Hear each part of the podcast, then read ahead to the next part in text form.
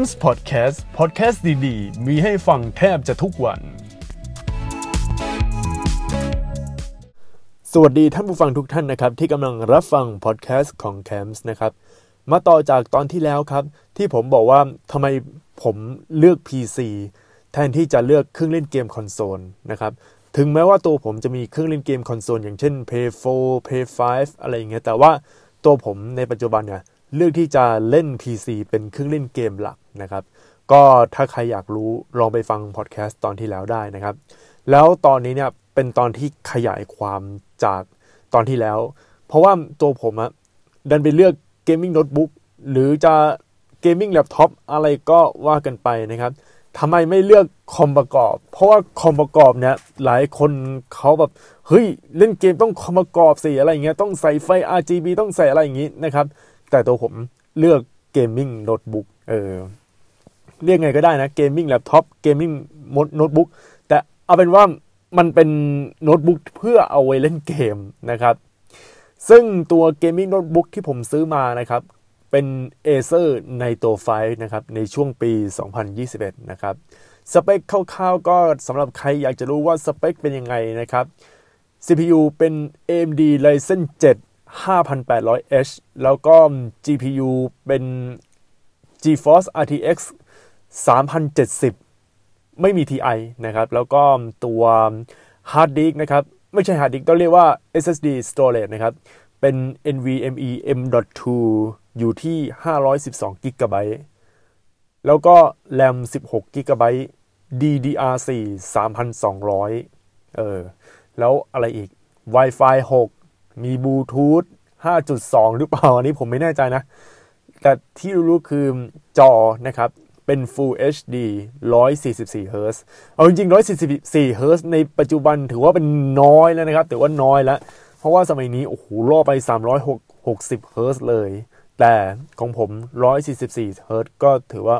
โอเคพอสมควรนะครับ อันนี้คือสเปคคร่าวๆนะครับ ที่ผมเลือก gaming notebook มานะ โอเค ผมมาคุยกันว่าทำไมผมเลือก gaming notebook ทำไมไม่เลือกคอมประกอบนะครับ อย่างแรกเลยคือ ผมซื้อในงาน Commart เออแล้วซื้อในงาน Commart แล้วทำไมอะแล้วทำไมต้องไปเลือก gaming notebook อะเพราะว่าปัจจุบันผมอะอยู่ที่ต่างจังหวัดครับ แล้วถ้าจะยกเครื่องนะครับ ไปที่บ้านต่างจังหวัดมันลำบากมาก คืออย่างมากเนี่ยอาจจะไปคุยกับทางร้านที่รับประกอบคอมอะไรเงี้ย แล้วก็ พอจะส่งก็แบบ pre-order เออก็แบบว่าสั่งว่าเอาเครื่องสเปคนี้สเปคนี้ แล้วพอรับออเดอร์เนี่ยเขาก็ทำประกอบคอมเสร็จ แล้วก็จัดส่งถึงที่บ้านใช่ไหมแต่ตัวผมผมไม่เอานะครับ เหตุผลเลยคือ 1. ผมอยากเล่นตอนนั้นนะครับ ตอนนั้นคืองานคอมมาดอยู่ที่ไบเทคอยู่ตรงบางนานะแล้วก็บ้านผมนะครับ ก็มันมีอีกหลังหนึ่งอยู่ที่กรุงเทพซึ่งเป็นบ้านพัก แบบว่าไม่ค่อยมานะ ผมก็ไปที่บ้านพักแล้วก็อยากจะเล่นอะไรอย่างเงี้ยครับ ก็เลยซื้อ gaming notebook ไป แล้วอย่างที่2นะครับ ใช้กับ UPS ที่ใช้อยู่ไม่ได้คือคืองี้คอมประกอบเนี่ย ถ้าใช้ UPS นะครับปัจจุบันคือผมใช้ UPS กับตัว Mac mini นะ แล้วถ้าซื้อคอมประกอบมันใช้ไม่ได้ เนื่องจากว่ามันจะเกิดปัญหาไฟตก คือ UPS ที่ผมใช้เนี่ย มันจะรองรับประมาณ 550 วัตต์ไงพวกพวกใช้ไฟอะโดยรวมก็อยู่ที่ 550 วัตต์ แต่ว่าถ้าเป็น gaming notebook เออไม่ใช่ ถ้าเป็น gaming แบบเครื่องคอมประกอบแบบ gaming จ๋าๆเนี่ย ก็ซัดไฟไปแล้ว 600 วัตต์ 700 วัตต์อย่างเงี้ยหรือบางที850 วัตต์ คือถ้าเอาแบบรุ่นแรงถ้าแบบรุ่นโคตรแรงเนี่ยเป็นพันกว่าวัตต์นะครับ แล้วตัวเครื่องสำรองไฟมันอยู่ที่รับอะรับอยู่ที่ประมาณ 500 กว่าวัตต์ ในขณะที่ตัวเกมมิ่งแล็ปท็อปนะครับที่ผมซื้อมาเป็น Acer ในตัวไฟเนี่ยใช้กำลังไฟใช้แบบไฟทั้งหมด 180 วัตต์ อันนี้ผมคำนวณเรียบร้อยนะ อยู่ประมาณ 180 วัตต์ด้วยกัน เลยแบบ เฮ้ย มันมันน่าสนนะก็เปิด macbook ไม่ใช่ macbook ต้องเรียกว่า mac mini ด้วย แล้วก็เปิดตัว อันนี้ด้วย gaming laptop นะครับก็ยังใช้ไฟได้ก็ยังไม่มีปัญหาเรื่องเดี๋ยวไฟตกอะไรอย่างนี้นะครับ มันไม่ได้ใช้กำลังกำลังไฟเยอะไงนะฮะต่อไปเหตุผลที่ 3 คือผมอะยังติดจริตการซื้อเครื่องเล่นเกมคอนโซลเออเพราะว่าตัวผมเวลาซื้อเครื่องเล่นเกมคอนโซลหรือว่าซื้อพวกผลิตภัณฑ์ของ Apple อะไรพวกนี้ มันจะมีแบบตัวเลือกไม่ค่อยเยอะนะอย่างเช่นคอนโซลเนี่ย ถ้าอย่าง PlayStation 4 มันจะมี 2 ตัวเลือกก็คือ PlayStation 4 รุ่นธรรมดากับ PlayStation 4 Pro แล้วก็ความแตกต่างมันก็แตกต่างไปอีกแบบหนึ่งเลย ที่เหลือก็เลือกสีเลือกอะไรอย่างนี้นะครับ แล้วตัวผมพอมาเลือกคอมประกอบเนี่ยปัญหาที่ตามมาคือมันโอ้โหคัสตอมไมได้มันมันหลากหลายเกินไปจนกระทั่งตัวผมแบบโอ้มันจะเข้ากันได้หรือเปล่าก็ต้องคุยกันอะไรอย่างเงี้ยแล้วพอเป็นตัว gaming laptop เนี่ย เอาจริงๆนะ gaming laptop ก็เลือกยากเหมือนกัน เพราะว่า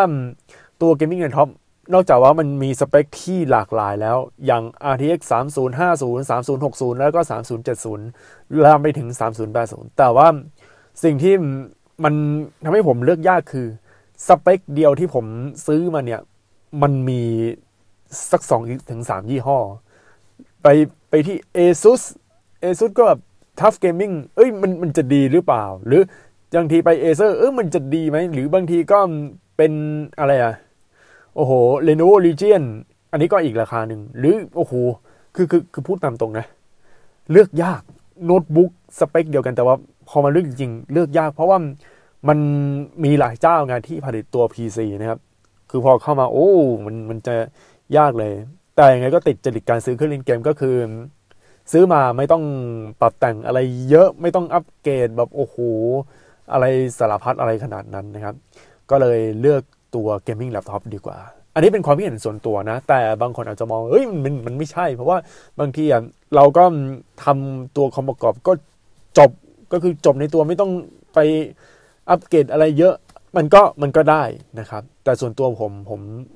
เริ่มจะไม่ค่อยชอบความยิ่งใหญ่อลังการของตัวเคส พวกคอมประกอบมากนะครับ ผมอยากได้เล็กๆ แล้วก็สบายนะ อะต่อไปตรงนี้สิ่งที่ผมเพิ่งค้นพบแล้วเฮ้ยมันมันใช่เลย คือตำแหน่งการเชื่อมต่อมันใกล้ตัวเราละคือใกล้ตัวเรามาก ๆ เลย บางทีมันไม่จำเป็นต้องซื้ออุปกรณ์แบบ wireless มาใช้งาน ถ้าเป็นคอมประกอบนะ มันจะมีปัญหาเรื่องสายระยงระยางเต็มไปหมด ไหนจะคีย์บอร์ดบ้าง ไหนจะเมาส์บ้าง ยุคสมัยก่อน ตอนที่ยังไม่ได้ใช้พวกตัวตัวเมาส์ wireless แล้วก็ตัวคีย์บอร์ด wirelessชีวิตมันจะยุ่งยากมาก ยิ่งเวลาต่อมันต้องต่อข้างหลังตัวเคสคอมนะครับแต่โอ้โห มันคือตัวส่วนตัวผมผมไม่ชอบ เพราะว่าบ้านผมนะครับ ที่ผมอยู่นะ ไม่รู้มันมีระบบสายดินหรือเปล่า คือพอผมจับตัวเคสเมื่อไหร่ มันจะไฟดูดตลอดเลย ต้องถอดปลั๊กออกแล้วมันมันค่อนข้างยุ่งยากไงเวลาจะอะไรอย่างเงี้ย แล้วไหนจะเสียบตรงสาย สายที่แบบผมเกลียดที่สุดคือสาย 3.5 มม พวกสายหูฟังอะ่ะ โอ้โห มันมันมันมันอยู่ข้างหลังแล้วมันเสียบมันโอ้แต่ว่าถ้าเป็นเกมมิ่งโน้ตบุ๊กเนี่ย มันอยู่ใกล้ ๆ เลย ถ้าคุณเอาตัวเมาส์เกมมิ่งมาใช่ไหมคุณไม่ต้องกลัวเรื่องสายเลย คุณก็มัดมัดมัดสาย ให้บอกว่ามันเข้ากันนะครับ แล้วก็เสียบปุ๊บ เอาสายแบบสั้น ๆ ก็เล่นได้แล้วไม่มันก็ไม่เกะกะเท่าไหร่นะถ้าพูดตามตรงมันไม่เกะกะเลยมันเพราะว่าบางตัวผมส่วนตัวไม่ค่อยชอบอะไรที่มันมีสายเยอะ พยายามให้มีสายน้อยที่สุด แล้วพอมาเป็นตัวเกมมิ่งแล็ปท็อปแล้วก็เสียบตัวเมาส์เกมมิ่งที่มันมีสายนะ เฮ้ย มันจัดการได้ดีอยู่นะ แล้วก็ยังไงต่อ สิ่งที่ผมชอบคือตัวพวกเกมมิ่งแล็ปท็อปต่างๆเนี่ยมันมี คีย์บอร์ดในตัว ดังนั้นเราไม่ต้องซื้อคีย์บอร์ดมาเพิ่ม ก็ยังประหยัดพื้นที่การทำงานพอสมควรนะครับอะต่อไปนะครับ ซอฟต์แวร์ที่ติดมากับเครื่องเพียบพร้อมกับการเล่นเกม คือเวลาเราซื้อพวกโน้ตบุ๊กพวกโน้ตบุ๊กหรือแล็ปท็อปเนี่ย มันจะมีพวกซอฟต์แวร์ที่ติดมา อาจจะเป็นซอฟต์แวร์นู้นซอฟต์แวร์นี้ บางคนอาจจะไม่ชอบเป็น bloatware คือต้องการ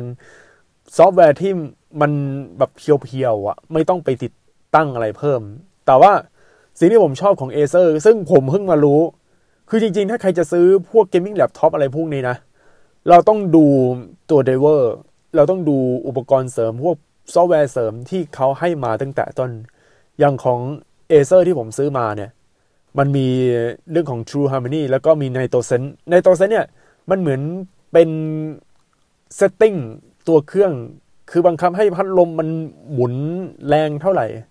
แต่ที่ผมชอบคือตัวของ True Harmony นะครับของ Acer มันเป็นระบบจัดการเสียง คือเสียงของ True Harmony ที่ให้มาเนี่ย มันมีความเป็น Special Audio พอสมควร แต่มันไม่ถึงขั้นของ Apple ที่ ถ้าเป็น Apple เนี่ย มันจะมีระบบเสียงตามตำแหน่ง แล้วก็หันตามศีรษะ หรือถ้าเป็นชื่อภาษาอังกฤษเขาเรียกว่า Dynamic Head Head Tracking นะครับ มีอยู่ในตัว AirPods Pro AirPods Max แล้วก็ AirPods รุ่นที่ 3 ซึ่งตัวนี้ผมก็ชอบ แต่พอมาเป็น Windows ซึ่งผมคิดแล้วคิดว่าเอ้ยมันมันจะได้ไหม ปรากฏว่าได้ครับ แล้วทำให้ผมเล่นเกมพวก FPS เกมอะไรต่างๆ เนี่ย มันมีความโอบล้อมของเสียงเลยแบบ เฮ้ย โอ้โห คือ คือคุณไม่ต้องไปใช้แบบหูฟังที่มัน คือสมัยก่อนมันต้องเป็น virtual headset อะไรใช่ไหม หูฟังทุกตัวเสียบของแจ็ค35 มม ของ Acer ตัวนี้นะครับ ในตัวไฟเนี่ย มันเป็น Special Audio หมดเลย แต่ว่ามันจะเป็น Virtual นะครับ คือยุคนี้นะเรื่องที่เป็น Special Audio เนี่ย มันมันก็แบบ virtual ก่อนไปแล้วมันไม่ใช่แบบเป็น true 5.1 เหมือนสมัยก่อนที่เป็น Logitech ทำแล้วก็ทำออกมามันจะแปลกๆ คือเดี๋ยวนี้มันเป็น virtual กันแล้ว แล้วก็พอฟัง เฮ้ย มันโอบล้อมมันมันมัน มันมันใช่มันกลายเป็นมาตรฐานใหม่ของการฟังเพลงแล้วก็การเล่นเกมไปแล้วนะครับ แล้วเล่นเกมเนี่ย รู้หรือเปล่าว่าตัว True Harmony ของ Acer เนี่ย ที่ผมเสียบเข้าไปเนี่ย มันรู้สึกว่ามันโกงคือทำให้การฟังของเรามันดีขึ้น ดีแบบ จนกระทั่งแบบคือผมรู้เลยว่าตำแหน่งตรงนู้นตรงนี้คืออะไร แต่ข้อเสียคือ ถ้าคุณมี True Harmony หรือว่าคุณมีพวก ตัวไดเวอร์ที่ทำเสียงให้เป็น Special Audio ไปแล้วเนี่ย เวลาเราไปปรับแต่งแบบตัว Setting อะในเกมนะครับที่เป็นเสียง Audio เนี่ย อย่าปรับแต่งเป็น TD Audio เด็ดขาด เพราะว่าเสียงมันจะแปลกมันจะแบบมันมันไม่ใช่ไม่ใช่ เอาแค่ headset หรือ headphone ก็พอนะครับ ตั้งเอาไว้เฉพาะ headset หรือ headphone นะไม่ต้อง TD headset เพราะว่าตัวไดเวอร์ที่อยู่ในเครื่องเนี่ย มันทำงาน เป็น TD อยู่แล้ว อันนี้สำหรับพวกคอมที่มี Special Audio นะครับ ก็คือเอาเป็น headphone ธรรมดาก็พอนะ ต่อไปครับ มี Wi-Fi กับ Bluetooth อันนี้อาจจะเป็นมันจะแปลกๆ เอ้ยมันมันใช่เหรอเออ มี Wi-Fi กับบลูทูธแล้วมันมันนับด้วยเหรอ คือส่วนใหญ่เนี่ยพวกตัวเกมมิ่งแล็ปท็อปเนี่ยมันจะมี Wi-Fi กับบลูทูธแต่ว่าถ้าเป็นเมนบอร์ดรุ่นแพงๆ อาจจะมีตัว Wi-Fi มาให้เลย แล้วก็บลูทูธมาให้เลยนะครับ แต่ส่วนใหญ่นี้ที่ผมซื้อพวกคอมประกอบในก่อนหน้านั้นเนี่ย มันไม่มีตัว Wi-Fi กับบลูทูธมาให้ไงเราก็ต้องซื้อแยกแล้วก็เสียบผ่าน USB แล้วมันเปลืองตัวแจ็ค USB ที่เสียบไปอีกอะเลยหลังๆมาเนี่ยพวกคอมที่ยุคใหม่ยุคเก่าๆที่ผมใช้มาแล้วมันไม่มีตัวบลูทูธหรือ Wi-Fi เนี่ย ผมจะซื้อตัวบลูทูธ dongle หนึ่งตัว แล้วก็ Wi-Fi ดองเกิลหนึ่งตัวนะครับเสียบ 2 อัน แล้วก็นอกนั้นจะเป็นเมาส์กับคีย์บอร์ดแบบบลูทูธไปเลย ซึ่งมันสะดวกมากแล้วก็ประหยัดตัวแจ็ค USB อันนี้อันนี้คือผมแนะนำเลยนะ ต่อไปอันนี้เป็นปัญหาส่วนตัวนะครับ ปัญหาส่วนตัว คือพื้นที่โต๊ะวางมีจำกัดของผมอะเมื่อก่อนมันเยอะมากๆใช่ไหมครับ แต่ว่าพอผมมีอุปกรณ์ทั้งของ Apple บ้าง แล้วก็ของเกมบ้างอย่าง Play 4ก็ยังตั้งอยู่นะครับ แล้วก็พอจริงๆอะมีมี iPad ก็เพียงพอแล้วใช่ไหมก่อนนะนะมี iPad ก็วางเออ มันก็ perfect แต่นี้ผมวางตัวเกมมิ่งแล็ปท็อปมาวางปุ้งอีก พอมาวางปุ้งนะครับคราวนี้ตัว iPad ก็ต้องวาง แล้วไหนจะแว่น VR โอ้โห ถ้าสมมุติผมมีตัวเครื่องแบบว่าคอมประกอบมาวางนะ มันมันต้องวางอีกที่หนึ่งแล้วก็ต้องสายมันระยงระยางโอ้โหเต็มไปหมดเลย แต่ว่าสิ่งที่ผมชอบของ Acer ในตัวไฟนั้นก็คือความ RGB ที่มันมีความมินิมอลอยู่ มันไม่ได้ RGB แบบแหลมแหลมแบบพวกพวกคอมประกอบที่โอ้โหโคตร RGB แต่ว่า RGB ของ Corsair ยังมีความเป็นความหรูหราอยู่แบบยังดี แต่ว่าถ้าเป็น RGB แบบพวกคอมประกอบที่แบบ no name บางอันแบบว่าเหมือนหลุดมาจากพวกแบบ crazy bus พวกแบบจะได้ไงเดียอะ เอาง่ายๆแนวแนวแบบรถบัมอะพวก car audio show อะไรอย่างเงี้ย ไปแบบสีไฟซีนอนโหอันนั้น อันนี้คือผมอาจจะแบบมันจะเบาๆแต่ว่ารสนิยมใครรสนิยมมันแต่ส่วนตัวผมผมชอบความ RGB ที่มันมีแบบ fade fade มันแบบ matte matte นิดนึงนะครับ ซึ่ง Acer ตอบโจทย์ตรงนี้นะครับ ตัวคีย์บอร์ด RGB แบบอ่าสวยไล่โทนนะครับเพราะว่าตัวผมเกมมิ่งยุคนี้มันต้อง RGB อยู่แล้วนะ แล้วก็ปัจจุบันโน้ตบุ๊กสำหรับเล่นเกมพัฒนาไปมาก คือเมื่อก่อนโน้ตบุ๊กเนี่ยมันจะมีปัญหาเรื่องความร้อนใช่ไหมแต่ว่าพอมาตอนนี้เนี่ยมันพัฒนาเรื่องระบบระบายความร้อนไปเยอะเลยครับ มีทั้งความสวยฟังก์ชันที่จำเป็นทำให้โน้ตบุ๊กในปัจจุบันสามารถใช้เล่นเกมได้ แล้วต้องดูด้วยว่า คืออันนี้พูดตามตรงนะโน้ตบุ๊กตัวไหนที่เล่นเกมนะครับ ควรเป็นโน้ตบุ๊กต้องต้องตัดเรื่องของการเคลื่อนย้าย เพราะว่าอุปกรณ์แล้วก็อะไรต่างๆเนี่ยอย่างพวกพัดลมเนี่ยมันจัดเต็มอยู่แล้ว มันก็ต้องน้ำหนักเพิ่มนะครับ คือเหมือนกับเป็นคอมพกพาที่ไม่ได้แบบว่าใส่ในกระเป๋าเล็ก ๆ แล้วก็ไปไหนมาไหนไปพรีเซนต์งานไปอย่างนี้ไม่ได้ แต่มันหมายถึงเราไป ที่พักนึงนี้ไปอีกที่พักหนึ่งไม่ใช่ออกไปข้างนอกไปแบบอยู่สตาร์บัคแล้วก็ไปอยู่ที่ co-working space แล้วเราก็ไปนั่งทำงานอะไรแบบนั้นนี้ อันนี้ไม่เหมาะคือมันเหมือนเราแบบย้ายจากบ้านนี้ แล้วก็ไปอีกที่พักหนึ่งไปอีกบ้านหนึ่งแล้วก็ไปอีกที่พักหนึ่งหรืออาจจะไปอีกงานหนึ่งแล้วก็ตั้งเอาไว้ไม่ได้แบบเคลื่อนไหวอะไรขนาดนั้น คือมันเหมือนเป็นคอมเคลื่อนที่ที่มันดีกว่าคอมแบบ ถือแบบทั้งเคสอะเอออารมณ์จะประมาณนี้ครับ อันนี้เราก็เล่าเหตุผลนะ ที่ทำไมผมเลือกเกมมิ่งโน้ตบุ๊กหรือเกมมิ่งแล็ปท็อปไม่ประกอบคอมไปเลยนะครับอะทีนี้มาข้อสังเกตถ้าคุณอยากจะซื้อเกมมิ่งแล็ปท็อปมาอาจจะเพราะว่าหายากบ้าง หรือว่าเป็นคนชอบอะไรที่มินิมอลมินิมอลนิดหน่อยหน่อยนะครับ แล้วก็ไม่ชอบความยิ่งใหญ่ของคอมประกอบหรืออะไรต่างๆ นานาเนี่ยอะเดี๋ยวเราจะมา เล่าข้อสังเกตที่ผมเจอนะครับ อย่างแรกเลยคือประสิทธิประสิทธิภาพอาจจะสู้เครื่องตั้งโต๊ะไม่ได้ อันนี้ต้องทำใจนิดหนึ่งคือประสิทธิภาพของพวก gaming laptop ทั้งหลายเนี่ย มันสู้เครื่องตั้งโต๊ะไม่ได้ ต่อให้เป็น CPU GPU แบบเหมือนกันเลยเหมือนกับเครื่องคอมตั้งโต๊ะแต่ว่ามันมันจะ drop ลงนิดหนึ่ง มันไม่เท่าอะไรขนาดนั้น แต่ตัวผมว่าผมไม่ค่อยซีเรียสเท่าไหร่นะ เรื่องของ performance เรื่องอะไรพวกนี้เนี่ย เพราะว่าตัวผมเนี่ย จะให้ตัว GeForce Experience เนี่ย จัดการปรับกราฟิกเอง คือคือผมจะไม่ปรับด้วยตัวเองแบบว่าปรับโลอันต้าอะไรอย่างงี้ไม่คือดูเฉพาะเครื่องดูสภาพเครื่องว่ามันรับยังไง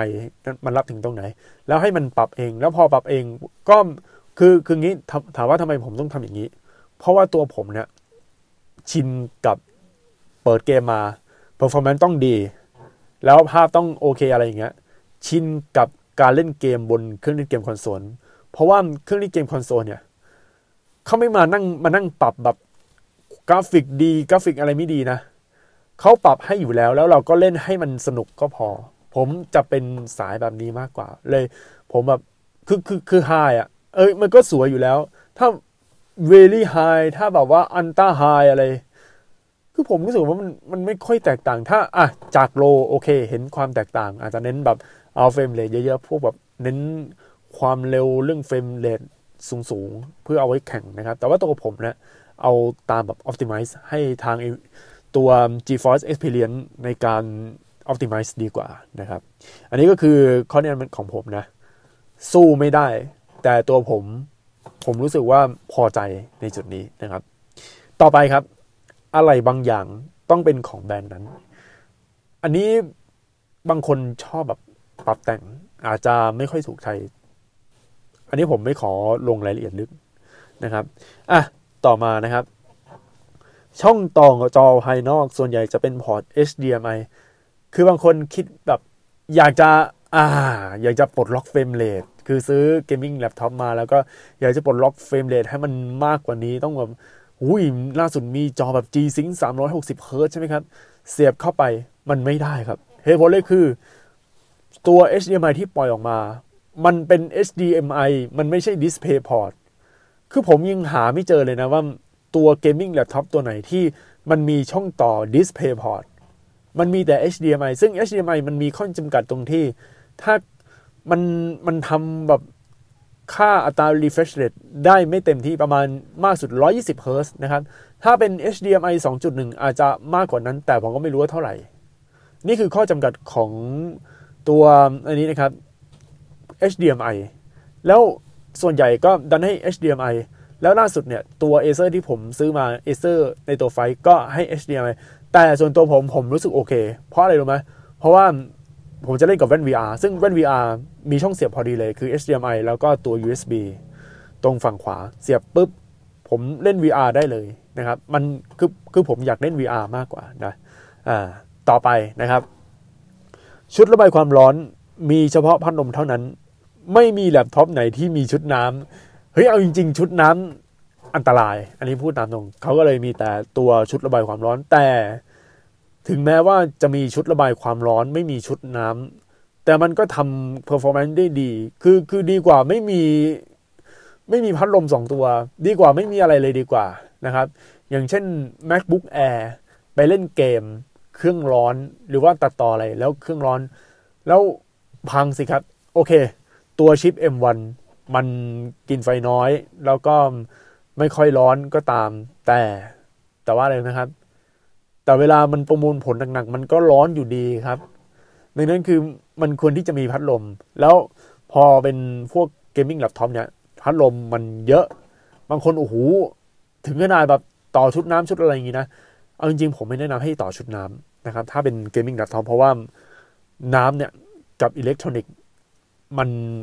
อยู่ด้วยกันไม่ได้ เว้นแต่ว่าจะเป็นตัวน้ำมันแก้วนะครับ แล้วก็ อีกอีกอย่างหนึ่งถ้าถอดสุ่มสี่สุ่มห้าประกันหลุด คือบางทีเราอาจจะถอดตรงจุดนั้นจุดนี้ แล้วพอถอดเสร็จปุ๊บประกันหลุดทันที ดังนั้นต้องเช็คดูให้ดีๆ เพราะว่าบางเครื่องนะ ตอนนั้นผมซื้อคอมอยู่ แล้วก็จะเอาคอมแบบยี่ห้ออย่างอะคอมเอเซอร์คอมพวก HP อย่างเงี้ย รู้เปล่าว่าคอมสมัยก่อนนะ คอมของแบรนด์พวกนี้เนี่ย แกะออกมาไม่ได้ครับ ถ้าแกะแล้วประกันหลุดทันที คือแกะเพื่อที่จะไปอัปเกรดเฉยๆ แต่ว่ามันก็ไม่ได้นะ เพราะว่ามันจะมีคอมแบบเป็นแบรนด์เลยเป็นคือประกอบเสร็จแล้วนะครับ เลยบอกว่าถ้าเป็นคอมที่เป็นตัวเครื่องตั้งโต๊ะแบบเดสก์ท็อปเนี่ย ควรจะประกอบเองจะดีกว่า แต่ว่าพอมาเป็นโน้ตบุ๊กก็ต้อง คือโน้ตบุ๊กประกอบเองเนี่ย มันมีแต่แพงมากนะครับ อันนี้พูดตามตรงคือมันแพงจริง ๆ เพราะว่าอะไรต่างๆ มัน มันเป็นอะไรที่มันเฉพาะกิจมันไม่ไม่ได้แบบขายอะไรเงี้ย แล้วก็พวกตัว CPU พวกอะไรพวกเนี้ยที่เป็นคอมประกอบเนี่ยมันมีตั้งแต่ไหนแต่ไหนอยู่แล้ว แล้วก็มันเวลาประกอบมันก็ประกอบง่ายกว่าพวกชิ้นส่วนเล็กๆ อย่างพวกโน้ตบุ๊กนะครับ อันนั้นโอ้โหต้องช่างเฉพาะชางจริง ๆ แล้วก็ดูเรื่องซอฟต์แวร์ที่มันเข้ากันได้อะไรด้วย เลยมันจะยากนิดนึงนะก็ทั้งหมดทั้งมวลเนี่ยที่ผมเล่ามาก็สรุปเลยคือ ผมชอบ gaming laptop มากกว่า มันสะดวกดี แล้วก็เวลาอย่าง VR นี่นะ คือ VR เนี่ย พอเสียบตัว HDMI เข้าไปปุ๊บ มันยังแสดงผลผ่านทางหน้าจอนะครับ อันนี้คือสิ่งที่ผมชอบ แต่ว่าถ้าเป็นตัวคอมประกอบเนี่ย คุณจะต้องมีแบบ